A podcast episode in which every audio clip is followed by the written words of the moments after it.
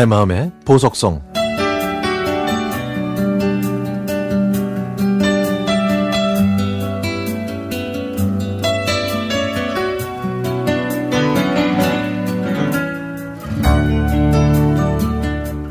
(546사단) 무슨 저 군부대 명칭 같지만 사실 그건 아니고 한 직장에서 30년 이상 같이 근무하고 퇴직한 54, 55, 56년생 또래 동료들의 모임 이름입니다.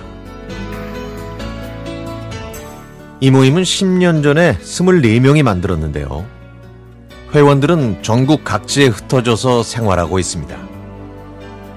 특히 재경지구 회원들은 거의 매일 만나지만 전국적인 모임은 매년 여름과 연말에 모이게 되죠. 저희가 다닌 직장은 복지가 비교적 좋은 편이어서 한 번 입사하면 거의 이직하지 않고 이곳에서 정년 퇴직하는 편인데요. 그중 한 친구의 이야기입니다. 이 친구는 모든 일에 열성적이었고 모임 활동에도 적극적이었습니다. 사정이 있어서 모임에 참석하지 못할 때는 동료들과 좋은 시간 보내라면서 차 한 조금도 선뜻 내놓을 정도로 동료애가 남달랐죠. 저희가 근무하던 80년대 초반부터 모든 업무가 전산 시스템으로 바뀌기 시작했는데요. 새로운 환경에 대한 불안함으로 걱정이 앞섰던 저와는 달리 그 친구는 시대가 변하면 일하는 방법도 바뀌어야 한다고 하더라고요.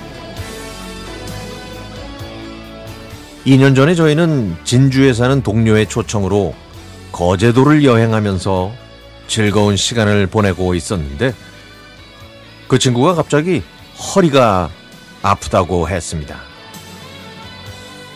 저희는 지나가는 말로 파스 좀 붙이고 있으면 괜찮아질 거라고 대수롭지 않게 여겼죠.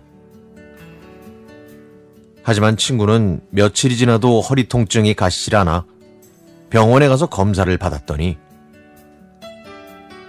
혈액암 진단을 받았습니다. 친구는 병원에서 항암 치료를 받는 중에도 저희 모임의 단체 채팅방을 통해서 자기 소식을 전했고 꼭 완쾌되겠다는 의지를 불태웠죠. 물론 저희도 친구의 그런 모습을 보고 쾌유를 빌었고요.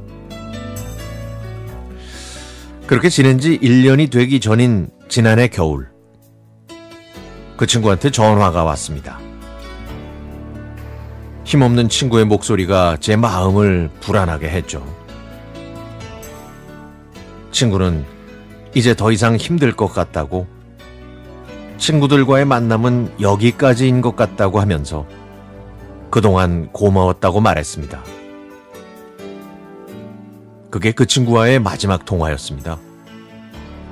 그로부터 3일이 지난 12월 14일, 제 친구는 저희 곁을 떠났죠. 장례식장의 영정사진 속에서 친구는 분홍색 한복을 곱게 차려입고 평소와 다름없이 환한 미소로 저희를 맞이하고 있었습니다. 뭐가 그리 급해서 사랑하는 사람들을 두고 먼 길을 떠났는지 사진 속의 친구가 야속하기만 했죠. 친구와 영원한 이별을 하고 밖으로 나서는데 잔뜩 흐린 하늘은 온통 잿빛이었습니다. 12월의 차디찬 칼바람은 아픈 제 마음을 한 번 더 세차게 베어내고 있었고요. 세상을 떠난 지 1년이 된 그날 친구를 그리워하는 모든 동지들이 한 자리에 모여서 먼저 간 그 친구를 기억하고 추모했습니다. 친구, 그곳에서 잘 지내고 계시는가? 우리 곧 다시 만나세.